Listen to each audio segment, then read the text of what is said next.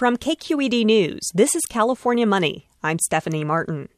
Continental shareholders approved a $3 billion merger today with United Airlines. The move could have ripple effects on the Bay Area. United makes up about 40% of San Francisco International's business.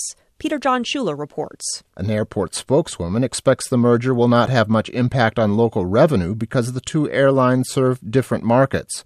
The merger isn't a done deal. A lawsuit is pending in a San Francisco court. Plaintiff's attorney Joseph Alioto is arguing the merger would create a monopoly. The prices obviously would begin to go up.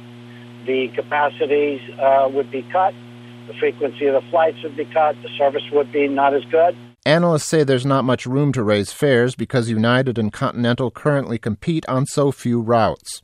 For California Money, I'm Peter Jon Shuler. A study out today on restaurant workers in San Francisco's Chinatown uncovers more evidence of widespread wage violations. Restaurant worker Zhen Li says her job involves 10 hour days behind a hot fryer. she says she's earning $1,000 a month. The survey of 400 restaurant workers found half are underpaid, like Zhen Li.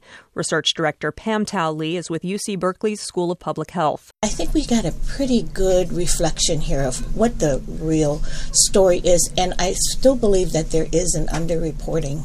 Lee says it's hard to break through the culture of fear that exists among low wage workers. For California Money, I'm Stephanie Martin. More news online at kqednews.org.